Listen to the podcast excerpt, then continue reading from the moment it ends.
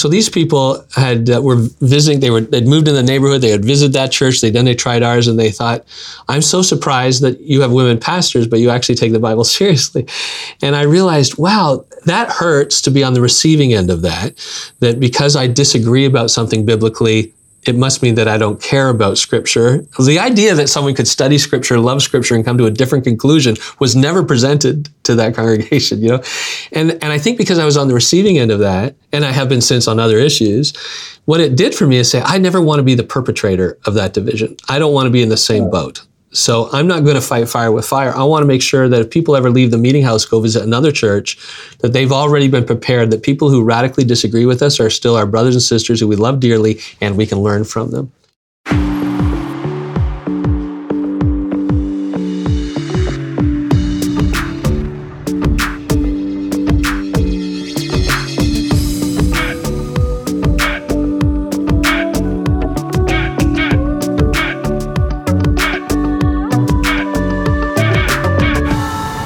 Welcome back to another episode of Undiscussed. My name is Caroline. And I'm Eric. And this is a show that we talk about things that Christians should talk about, but often don't. And today we're joined by a really wonderful guest, Bruxy Cavey. Welcome, welcome, welcome. Thank you. Thanks for having me be a part of this. Yeah, I'm very excited. I've known uh, Bruxy very minorly for about 20 years. I want to say. You just want to grab some influence. I, I'm sorry. I just create a power dynamic here or something. I don't know.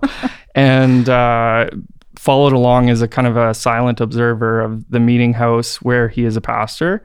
And uh, really excited to have you here on the show. I love your uh, big bag of questions, or Bruxy's bag of questions as well. And uh, yeah, welcome, Bruxy. So why don't we just jump in and how about you tell us who are you? Why should people care about Bruxy? Other than because he's wonderful. Yeah, people should care because I am a human being made in the image of God and I'm infinitely valuable to Him. So you should care about me as I care about you, as we care about everybody. Uh, beyond that, what a wonderful answer. Yeah. Well, beyond that, I am the pastor of a church called the Meeting House, which is a bit of a weird bird. The Meeting House, first of all, is an Anabaptist congregation, and Anabaptist, as in like Mennonite and Amish, we grew out of what's called called the Radical Reformation on the heels of the Protestant Reformation, and um, and so this we were like the students of the Protestants. We come one generation later, who as the Protestants helped the church kind of fall in love with the Scriptures again. Anabaptists were their students reading the Scriptures and saying, "Well, this is helping us fall in love with Jesus," and then they kind of even protested the Protestants to say, "We need to remember to keep Jesus in the center of the Bible," and because of that uh, it led to some ways they distinguished themselves from both Protestants and Catholics. And one is that they believed faith should be a personal choice. And so uh, they came up with this crazy idea of believers' baptism as opposed to infant baptism, which the Protestant reformers were still practicing. And then this other crazy idea of the separation of church and state, which, uh, which until that time seemed like an odd thing. Uh, uh, you had even within Protestant uh, societies the fusion of church and state. So if you were born in Germany, you became a citizen of the country at the same ceremony as you were baptized and became a member of the church as an infant. And so, if you're born in Germany, you're Lutheran. You're born in Catholic. You're uh, born in in, uh, in France. You're Catholic. And and so Anabaptists said this would be a personal choice. So that shifted baptism, and it shifted the idea of church and state being separated, which now many of it, many Protestants have have accepted. The other thing that set them apart is when they said Jesus has to be at the center of the Bible, they would start with the Sermon on the Mount for their basic ethics, and then radiate out from there into the rest of Scripture. Scripture, which meant that the radical reformers wouldn't support war and violence in any way. And that made them uh, kind of a threat to the state because they wouldn't participate in the armies and and go to war. And so Anabaptists were kind of, and as pacifists, they were kind of easy pickings from both Catholics and Protestants for persecution, and uh, considered heretics from the beginning. Now I know that you're also uh, a father. You've got some uh, kids and uh, that I believe uh, you are also a professor, a teacher. Yeah, so I, I, so I am a family man. I have three daughters, and uh, two of them are in their twenties, and our youngest they they have moved out. I have one still at home who's twelve years old, and uh, my wife Nina and I we live in Hamilton, and we also have uh, a dog named George, who is a big George. George. That's a great name. He's a giant Saint Bernard. He's named after George Blaurock, the first baptized Anabaptist. That's how hardcore we are. wow. Yeah. Wow. You go. You go full bore. Yeah. Wow. Well, I think it's actually pretty fitting that you kind of gave us the whole view and perspective of what Anabaptist is and talking about the kind of separations or differing opinions that we have because we are talking about unity today. So, my first kind of question um, that I have for you is how would you describe unity, Bruxy? Yeah, that's beautiful. Thanks.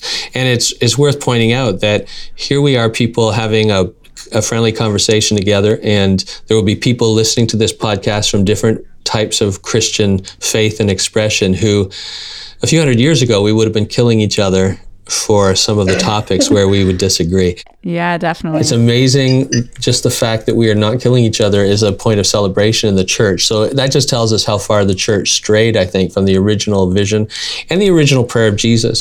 So unity, I think, can be understood in two ways. One is the fact of unity that Jesus accomplishes, and the other is the fight for unity that we are to participate in.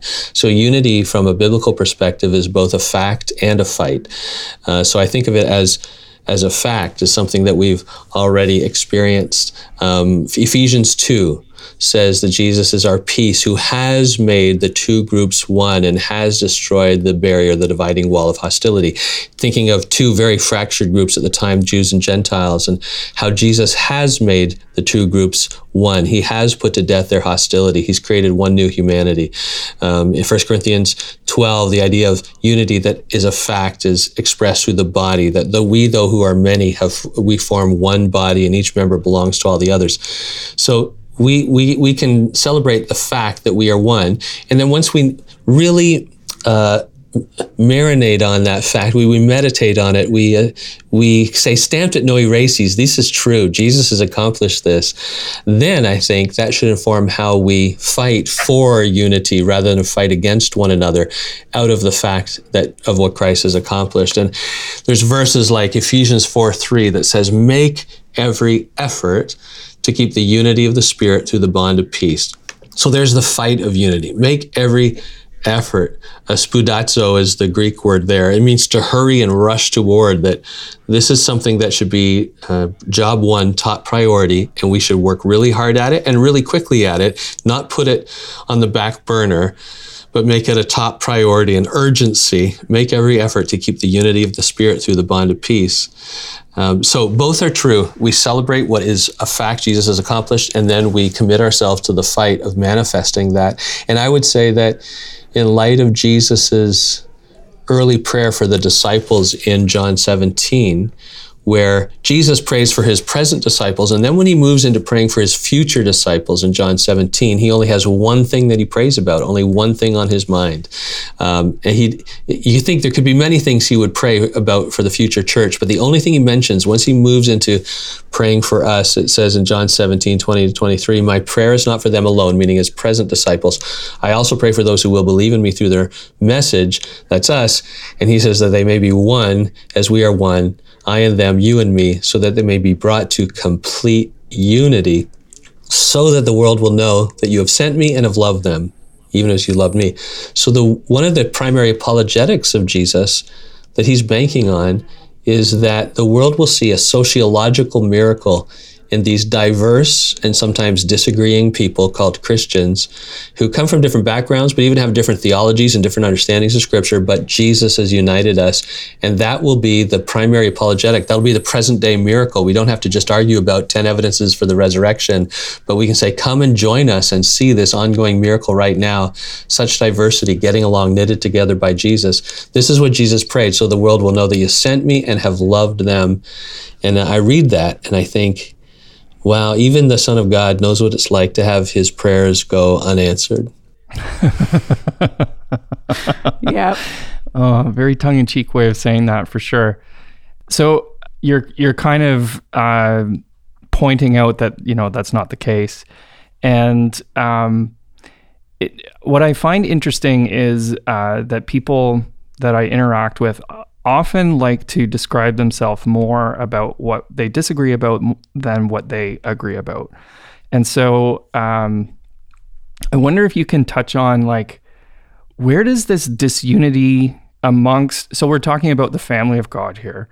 Uh, where do you think the disunity comes from that we're experiencing today and even like polarization that we see happening online, et cetera? Yeah, great. Thank you. I think part of it comes from, and there may be many reasons, but part of it comes from a, a misunderstanding and a misapplication of the gospel. Um, sometimes what we do is, and, and as Christians, I understand this, we we have an entire package of belief and and it's all valuable to us and maybe we've struggled and debated and questioned in order to arrive at certain conclusions about uh, I don't know whether it's women in ministry or it's the gifts of the spirit or um, it is just war versus pacifism or what, whatever the uh, issue may be we have worked to come to a conclusion. And when we do that work really leads us to value our conclusions highly. Wonderful. But we hold them almost so high that we we equate them in value with the gospel itself, and they get kind of woven and interlaced with the gospel. So when we bump up against a Christian who completely disagrees with us about one of these interpretations we hold dear, it feels almost like a threat to our faith, like it's a challenge to the gospel itself, and it shouldn't be. And uh, and we realize that in the Bible there are occasions in the New Testament where we are told that it, it, it's appropriate to divide from other Christians over certain issues. And I think because we're we're unclear maybe on the core nugget of the gospel that unites us together. Uh, we overvalue some of our theologies our distinctives, our denominational distinctives, and hold them in tandem with the gospel relate with the gospel. And because I think we misunderstand some of the passages that talk about dividing at appropriate time, uh, and we kind of apply those passages to then almost any disagreement about any topic as though we have to divide with that person, as though they're threatening the gospel itself. I think that's a, a kind of a packaged deal of what's going on in the church in many ways, so that it feels almost righteous or godly to be the divisive voice, uh, to participate in what really is more worldly, a call out culture rather than a call in culture. And um, so I think part of this is becoming clear, yes, on the gospel, clear on what's not the gospel then and what are our denominational distinctives high value and wonderful but they're not the gospel and then also becoming clear on the issues in scripture that we should divide over and if we can be clear about the issues that we should divide over that will free us up to say uh, well, then here are recognize issues that we shouldn't divide over. And so I don't know if you want to talk about that, but I think there are clear issues in Scripture that Christians should be willing to divide over. And if we can be clear about that, then we can, when, when there's a controversial topic, we can say, well, is this one of those issues? And if it isn't, then we have no biblical warrant to be divisive about it. Hmm. Yeah, I think that's a really great point. And I really like how you were talking about earlier about, you know, this is what is fact and this is what we're fighting towards. And you do bring up the point that there are stuff that we like that are a legitimate fact that we need to acknowledge. And so I'm kind of curious, like, as we fight towards unity, is it something that's even possible? Yeah, you know, I have gotta believe it is because I believe in miracles, but it it must be uh, it must be difficult though. I mean, as we you know joked earlier, but it's a joke based in fact is that we're doing well, just not killing each other these days, and, and the it's only been a few hundred years we've learned not to kill each other. So, so, the church has spent, the Church of Jesus Christ, the Prince of Peace, has spent more generations killing each other over theological disagreements than we have spent not killing each other.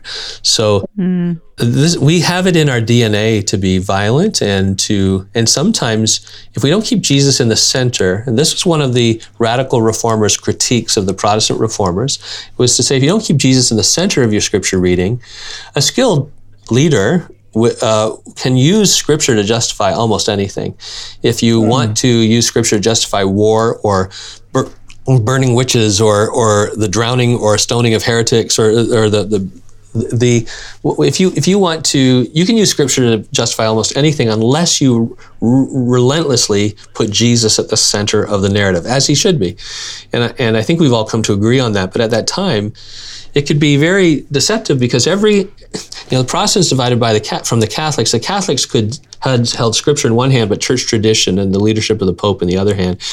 And the Protestants were able to say, no, the Catholic Church is importing a lot of improper teaching through uh, through the church tradition, through the church leadership and the Pope.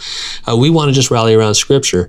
The challenge was when they rallied around Scripture only, the Protestants became just as violent as the Catholics there was no decrease in violence. They they fought just as many wars. They burned just as many witches. They they tortured just as many heretics to get a confession. They so so the pro, just having the Bible at the center is not enough. We need to have Jesus at the center of the Bible, which is at the center, like concentric circles. And, and then when we do that, I think Jesus leads us into an expression of unity that um, can really happen. And that's why I, I think that's what's been happening over the last season of church history. And I think it's continuing is that Christians are falling in love with Jesus again. And that's, that's the missing link, ironically. That's the key.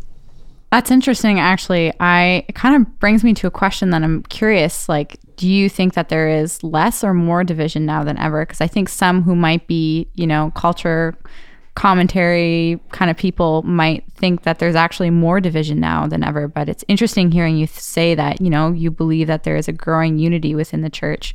Or is it just because we're more globally centric media documented and so we're more aware of the disunity that's going on. Yeah and maybe so. And it may be the bit both and maybe i'm just a glass half full kind of guy. Which is not a bad thing. No but I, um, I i think in some sense both are true. The little guy the average person has had an increased voice over the last few years for better and for worse. In some cases it is for better in some cases for worse through social media um, and, and a negative message is more attractive through blogging and through other ways of getting the message out there is that the average person and the and the average narrative of suspicion and skepticism of brothers and sisters who disagree about different theological issues and the fact that we are just attracted online to the, the train wreck, the car crash, the thing that is more negatively sensational means that those blog posts and those tweets and those Facebook posts get more hits, they get more engagement.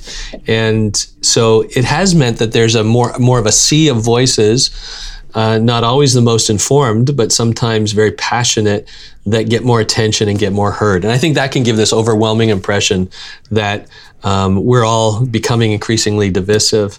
But I, I, I believe that behind that there are some um, more Jesus centered, uh, calm, and I think spirit filled voices in all different camps who are working to build unity.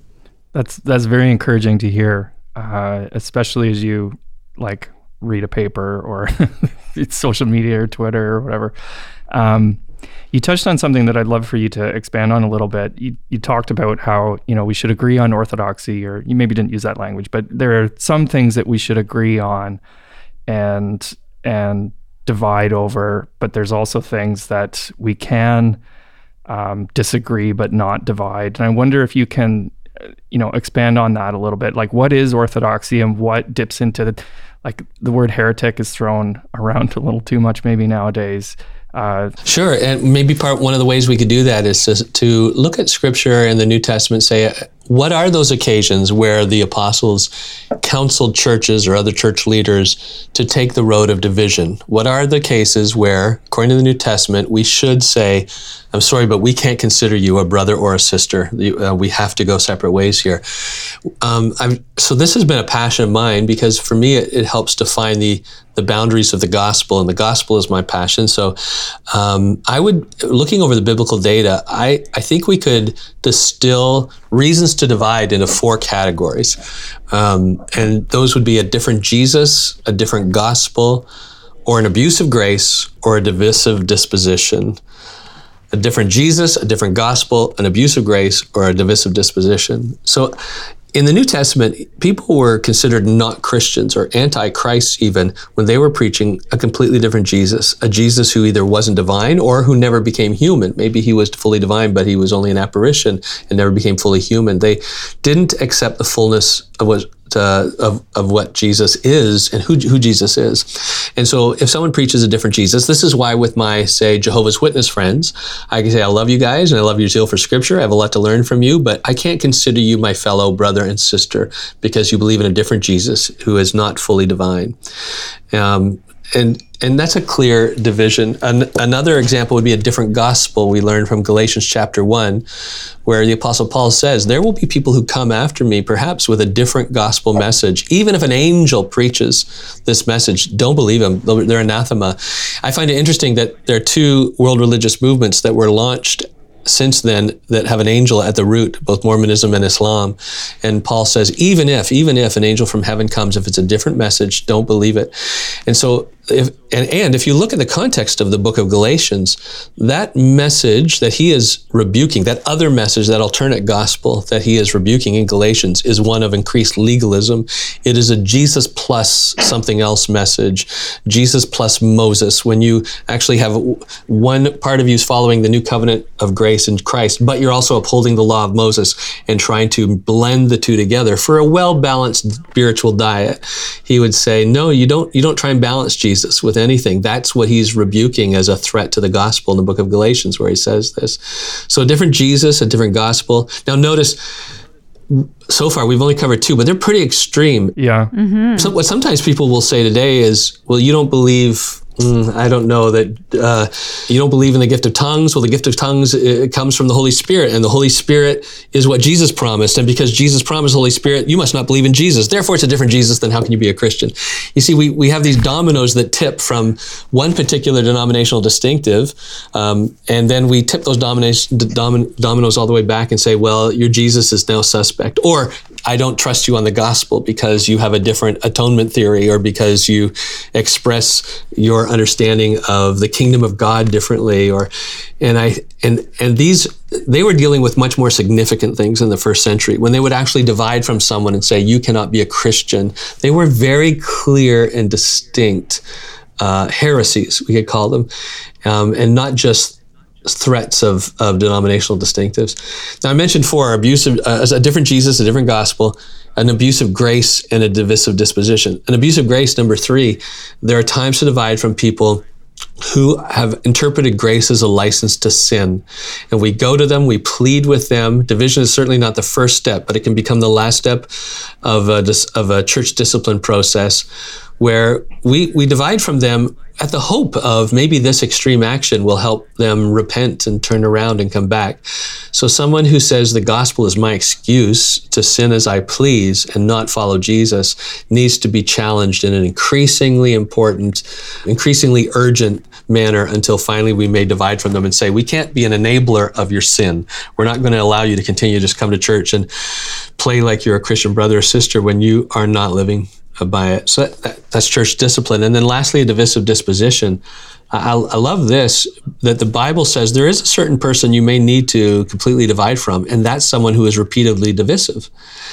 Someone who is, um, in some of the vice lists of Paul, the sin lists, these are places where the Apostle Paul will say, These are the things you should never find among you. And there's a few of them in the New Testament. One of the ones that's on there is slander or um, a reviler, he will say, a reviler will not enter the kingdom of God, um, which is someone who uses words to cut down and separate from others. And they just do that repeatedly, almost with a sense of holy purpose and holy zeal.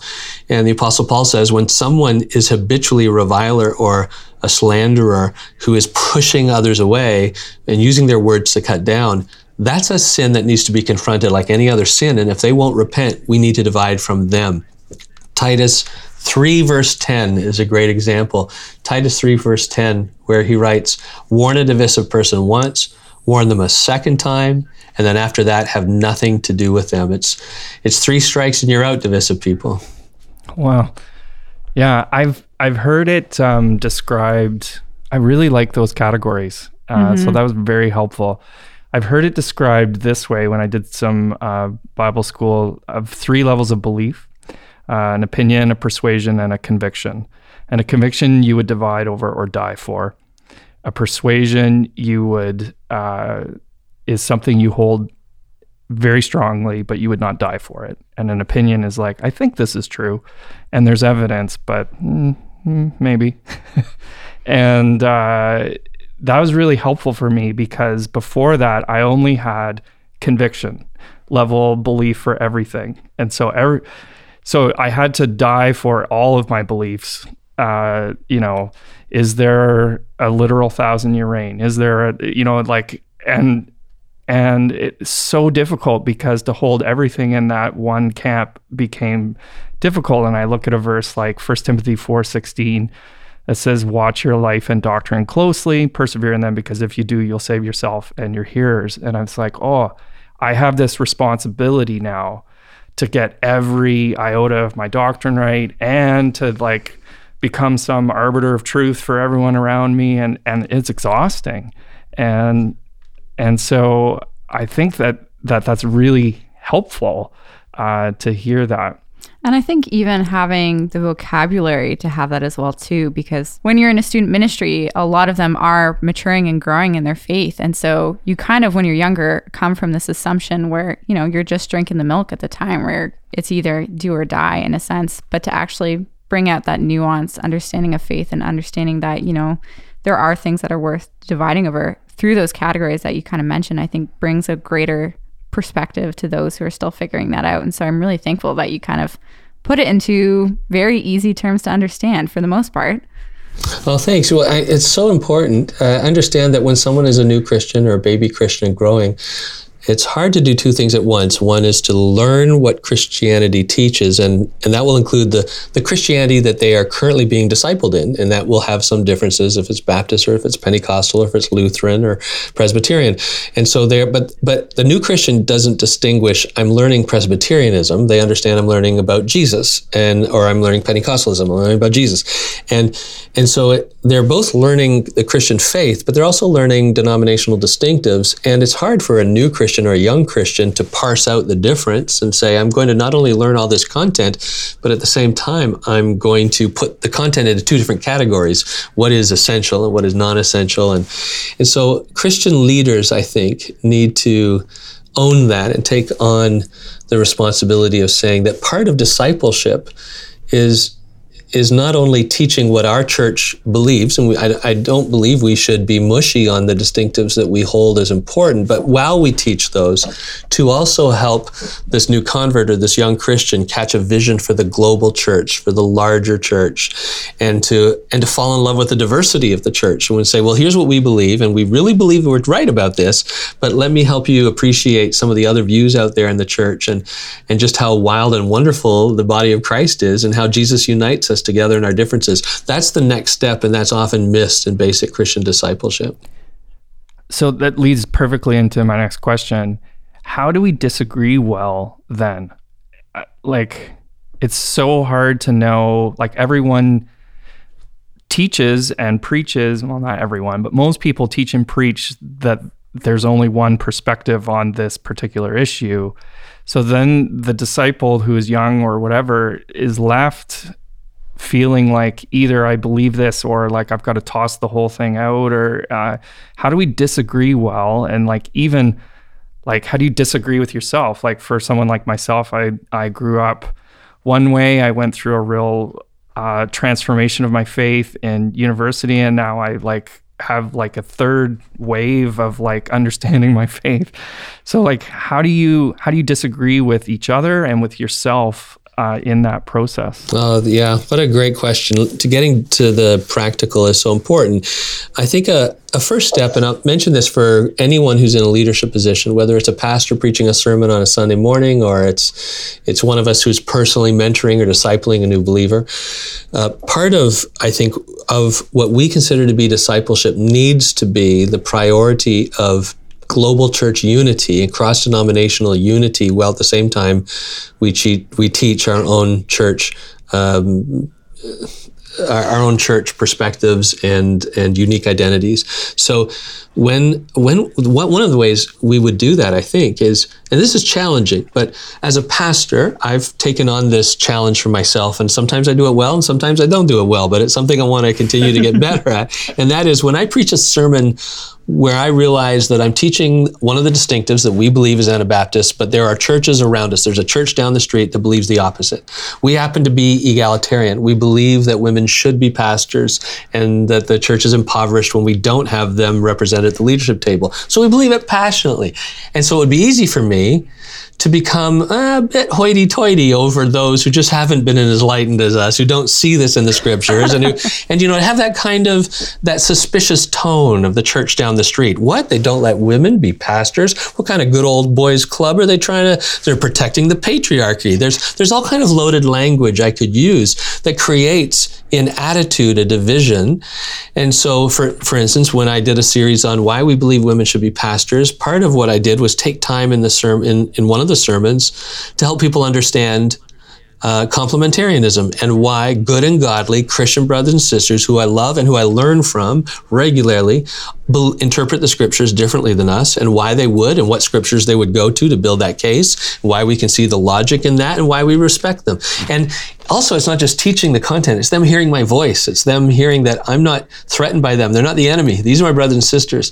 And I don't just um, I don't just tolerate them, I welcome them and I learn from them. Being in a learning posture for, with people you disagree with, I think, is a wonderful thing to model. So I hope that our church leaders are able to begin to model. Because when you preach a sermon, or you give a Bible study, or you lead a youth retreat, or whatever, you're doing two things. You're you're teaching the primary content of your sermon, but you're also creating a byproduct. You have a product and a byproduct, just like a car engine has the product of kinetic energy moving forward, but the byproduct is carbon monoxide and it's not good for you. So in a you didn't need me to say that, but I'll just throw it in. It's not good for you kids. Don't try it at home. but a sermon also has a byproduct, and it could be a, a negative byproduct, which is I'm teaching, I don't know, let's say I'm a Baptist minister and I'm teaching penal substitutionary atonement and I'm teaching how Jesus uh, bore the wrath of God for our sin and for our salvation. And as I teach that, I'm also breathing a kind of disdain for anyone. It's, it's almost subconscious, but it's there in tone, a disdain for anyone who doesn't agree with us. Then I have a byproduct that's like carbon monoxide. It, po- it poisons the unity of the body of Christ while I'm teaching my distinctive. Uh, what I've always, what I'm challenging myself with now is to say, can I have the product of teaching our church's views with a byproduct of increased unity, not diminished mm. unity? So we're pacifists, we're Mennonites. We really believe this stuff. We're like radical pacifists. We, we don't believe Christians should go to war. We don't believe they should join the army. We don't believe violence in any, in any situation. And as I teach this, I teach that with a passion, but I also want to make sure that I'm planting seeds of respect and honor for our just war Christians who completely just disagree with us. I, I and so that while I'm, I'm, I'm teaching our product, our primary mission, the byproduct is increased unity for the body of Christ. Wow, I feel challenged, convicted, yeah, humbled. Yeah, that was that was nice. That was fantastic. Thank I'm you, even like reflecting on that for my own life. So what a wonderful word there, man. And now I hear have this question that's, you know, can be kind of depressing, but we're kind of curious of, you know, what does the church do poorly and what do they do well when it comes to unity? More so for a reflective aspect than to call it names, but you know, we ask these kind of questions because we want to know what can we learn, what can we do better, and also to celebrate in the ways that you know the church is doing something well in this regard. Uh, that's great. Yeah. Um, uh, let me answer with a story. It was a few years ago. I I saw there was um, a series of people over a few weeks who were coming to the church, and I would always meet newcomers afterwards. They're coming to the meeting house, and I'll sum up what became kind of a theme song of feedback I would get. When I would meet these new people, they would say something like, Hey, Bruxy, I really enjoyed the service today. I was pleasantly surprised. That was a theme that came up a few times. And I didn't know how to interpret that. What does that mean? Is that good or is that bad? And why is it a surprise?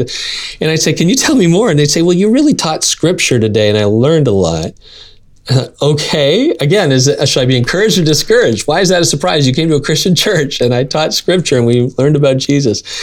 And they say, oh, well, I often go to this other church who they have said, that um, the Bible's so clear, for instance, that women cannot be pastors. If you ever find a church that has women pastors, you can know right away that they don't take the Bible seriously.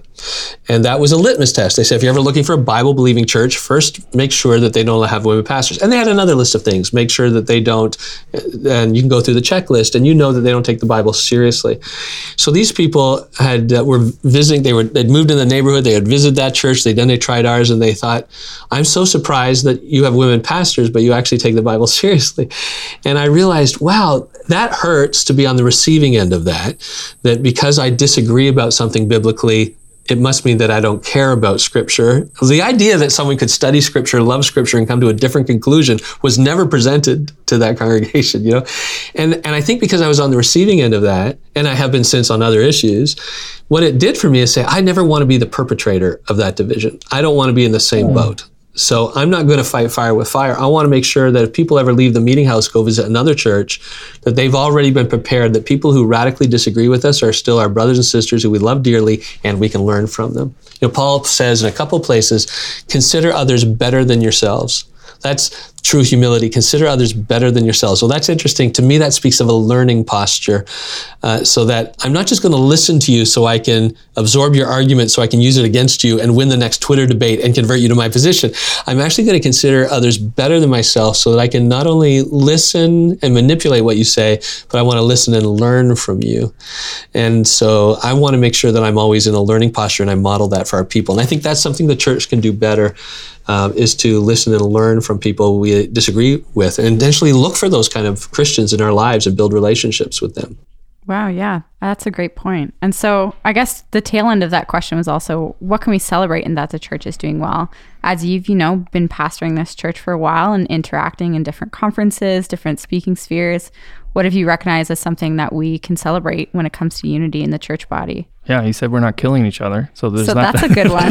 yeah, I I think what I see more of is um, is a a weariness over some of the petty divisiveness that some of those voices that through social media, blogging, and other things have kind of risen to the surface and are continually pulling the church apart. I think I'm seeing a a new generation rise up, and they're seeing the weird. It's it's it's uh, pulling the church down. They see that um, it's creating division in a way that's unbiblical, and uh, and they're willing to kind of step up and fight.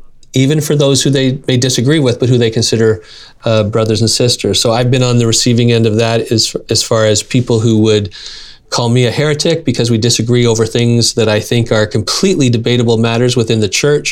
Um, they're not gospel essentials, but uh, that kind of a um, bounded set way of thinking where it's all or nothing. I've been on the receiving end of that, but I've also had brothers and sisters who completely disagree with me, like friends in the Gospel Coalition, who were very different. The, uh, the Calvinist Conservative Gospel Coalition and Anabaptists, um, Arminians were different on many points, but but I've had friends in the Gospel Coalition step in and say, we want to investigate you and be able to vouch for you and fight. What they're doing is they're fighting for unity. It's not really because they're fighting for Bruxy. They, these people weren't my friends before this process. They just were able to witness the church is being damaged here. That it's it's not so much that Bruxy needs rescuing; it's the church is being damaged. This isn't right. exactly. And so we're going to step in and really speak up. And more uh, more Christians who will do that step in, speak up. Don't. It's the worldly way to have a call out culture. It's the biblical way to have a call in culture with brothers and sisters who are united in Christ. That kind of fight and chutzpah to step in and actually fight for unity is uh, is a real precious and beautiful thing. I see more of that happening. Hmm. That's really beautiful. Hmm. There's a there's a word I'd love to introduce to people listening to your podcast. It's a it's a Greek word that's used in the book of Acts, sometimes in the book of Romans, sometimes translated uh, with one accord in old fashioned translations. When it talks about the church, we're all with one accord. Um, and in modern translations, it, it often just gets translated together, and they were all together in the same place. But the, the word behind this English word together, it has a lot of power to it. The Greek word is homothumadon, homothumadon. And it, it's fascinating because homothumadon is a compound word bringing two words together. The homo means uh, singular or the same. So we're going to have a, a oneness to us. Thumadon it comes from the word thumos, which means an anger or a rage. It's actually it's beyond the normal word for anger, which is orge in Greek, uh, sometimes translated wrath. This is more extreme. It's a fury. It means like actually to snort with like a with this like passionate. I'm going to eat you for supper kind of rage, and it takes. Man, I wish our listeners could have seen the face there. That would have been great. It, so isn't this fascinating? They start to describe the early church as being together, meaning that they had this passionate rage for oneness, for unity. Hmm. And it puts those two words together and creates this new concept of people who are willing to die, to lay their lives down, to go to bat, to fight, even to risk their reputation by hanging out with the wrong crowd so that they can build better church unity or oneness. And that that idea of homothumadon is something that's just captured my soul. So rather than fight to separate, how can we fight for one another?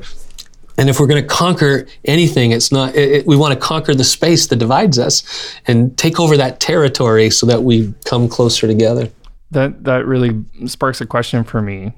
I've had two things. Well, I've had a scripture running through my brain, Psalm 133, that talks about, Behold, how good and how pleasant it is for us to dwell together in unity. And for the Lord commands his blessing there.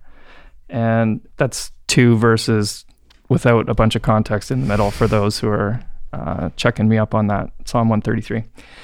But I wonder if you have advice on your process for homothumadon like were there books or like how have you grown in empathy i think part of it is getting a little bit older I, and having a family and watching like you just can't help but have that kind of rub off on you a little bit as you see different stories unfolding around you but maybe for our listeners is there is there places that you would commend them to go to build their empathy muscles or to build their love for uh, others muscles? Yeah, yeah, good, good. Um, yeah, one of one of the things that has helped me has been a. By the way, there are precious few books. Uh, I wish there were more. I wish there were more podcasts like yours who are leading the way and modeling this and in discipling us and how to do this well. And um, and I wish I had a long list that I could recommend to you, but uh, I don't. David Fitch is someone who has written a book called The Church of Us versus Them. I think that's helpful, The Church of Us versus Them. But uh, one of the things that's been helpful to me has been a mental exercise and just to ask the question Do I think, this sounds really basic, but hear me out here. Do I think that John Calvin and Martin Luther were Christians? I ask that question. I say, yes, of course I do. I think they were Christians. I say, good. Yeah, I do. That's right. And then I look at some of their teachings and I realize that they had some beliefs that if we were to meet someone today who had those beliefs, we would be, we would say, you're either not a Christian or you're a bad Christian. For instance, both Luther and Calvin thought it was okay to kill other people who disagreed with them theologically. They thought that was okay. Now, if they were here today and said, listen, those Baptists are so wrong, why don't you come with me and we'll slaughter them all?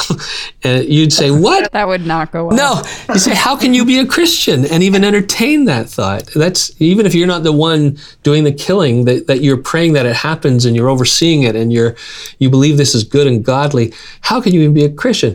And and so that helps me as a mental exercise get to the point of saying, wow, there can be beautiful, wonderful Christians that God is using in powerful ways and still continues to use today through their writings and through their movement, who can have significant blind spots and be really wrong about something that we today would say is scripturally really clear. It's really clear, and they were still really wrong. And when I can get to that point, that helps me when I bump up against another Christian who I think has a view that is it's just really wrong and I think this is really clear in scripture. How can you not? And they say, well, I see scripture differently. I think, man, you are so wrong. But I, I now have practiced what it's like to say, I think you're wrong, but I still think you're my brother, you're my sister, and I have something I could learn from you. If we can do that with Christians who would kill other Christians because of theological differences, we can do that with all kinds of disagreements within the church today. Wow. Wow. yeah, yeah. yeah, I don't know how to respond we're to that. pretty speechless. I feel like this happens a lot, though. We hear wonderful words from our guests, and we're like, where do we go from here? Yeah. It just makes you reflect a lot on your own life. We'll just have an altar call right now. And yeah, we're blessed to listen in on the conversations that we get to, and uh, that's what this podcast is about: is trying to demonstrate and have healthy, empathic. I'm having uh, trouble with that sometimes, but conversations around these tough topics uh, my wife tells me I'm growing, so I'm I'll, I'll, stick to that. But still fighting for unity within it, which yeah. is why it's very fitting to even have I think Bruxy on here and talking about unity, even as a podcast topic, is so good for even the kind of you know values that we have as a podcast as well too. So. Thank you so much for your time, Bruxy. On our podcast, we do like to give the guests the final word or a final piece of advice or just kind of a question for you know our listeners to reflect on even on themselves. So the time is yours. Oh that's so nice. Thanks. Well and as a final thought i'll challenge people to think of a time when they believe something different than what they currently believe now. When they may have still been a christian but they've changed their mind on some theological issues or they've learned something new. And think back to that older version of yourself and ask the question was i intentionally trying to somehow undermine the church, or did I just have a different belief? So I know that as me, Bruxy, I believe things now that are the opposite of what I believed decades ago when I was a younger Christian. I held certain views very passionately and very strongly, and I believe with more scripture study, I have, I have. I've experienced a conversion of my own opinions about these things. But I look back at the old Bruxy and I think, hey, he loved Jesus just as much as New Bruxy on this issue. And uh, and I and I think there was no malice in me believing what I believed back then. I was quite convinced, and so that helps me have more empathy and compassion for Christians that I may come in contact with now, who believe more in keeping with what I used to believe decades ago, and and are very passionate about it. And I, I first, rather than just be insulted that they disagree with me, my, my first mental step is to say, I so love their passion and that they care so much to lean into this. And I hope I can learn from that passion. I hope I'm not, I don't use it uh, in a divisive way. I hope I've matured, but I, I want to also learn and appreciate that they're my brothers and sisters, even if they can't return the favor. Um, I'll, I'll, close with this story. I was on a, um, I was on a radio show with a pastor who um, is same-sex marriage affirming, and I was invited on as the conservative. And I know for many Christians, they're always shocked when Bruxy Cavey is invited to represent conservative. um, but I was invited as the conservative, and and I knew that the host of the radio show was looking for sparks. They wanted the issue to really, um, you know, create some heat, and that creates listenership. I get it; it's a media, and and so I just sat there in the studio, and before we went to air, I said to this uh, pastor, I said, "Listen, I uh, we we disagree completely on this topic. I get it, but I am in no position to judge your soul. And so my approach, my starting point, is to believe that you are my brother, that Jesus unites us, even if I think you're completely wrong. Like I said, I think John Calvin was completely wrong about a very significant issue. I can think someone is very wrong about this issue, but you're my brother, and I'm sure I have lots to learn from you. And I hope that today on this radio show we can model the unity of the body of Christ. And he looked at me and said, Bruxy, I cannot return the favor. Wow. Yeah, he said, if you do not agree with us, then you are the enemy. You are holding back a social justice issue, and conservative Christians are the enemy. And then they said, all right, we're going to air. And then I was kind of stunned, and, and that's how it began. And I, uh, and, and that grieved me. And what it taught me is that conservatives don't hold the corner market on being divisive and judgmental, and sometimes our more progressive friends can be just as dismissive to conservative Christians. And and so I hope that whatever uh, point of view someone's coming from as they listen to this, they'll not just not be divisive, but they will actively fight for that that homothumadon, that oneness, that unity of the church. And um, and I'm, I'm, praying that my daughters, as they grow up, will grow up into a, a new church that is freshly discovering Jesus and the unity that he brings. Wow. Thank you so much for your, I'll say it, wise words uh, to us today and uh, for taking the time to be with us, Bruxy. I really appreciate it. And uh, I've really appreciated watching your journey. Thank you for making it so public over the last couple decades to uh, to listen in on what's happening and and uh, with the meeting house and also with your personal journey with faith. Well, thanks, you guys. It seems like you got a good thing going on here. I hope you keep it up, and um, thanks for doing what you do. Oh, Thank you. We'll take that to the bank. praise, praise from Bruxy. Thank you so much. Bless you. And we'll see our listeners next time on Undiscussed.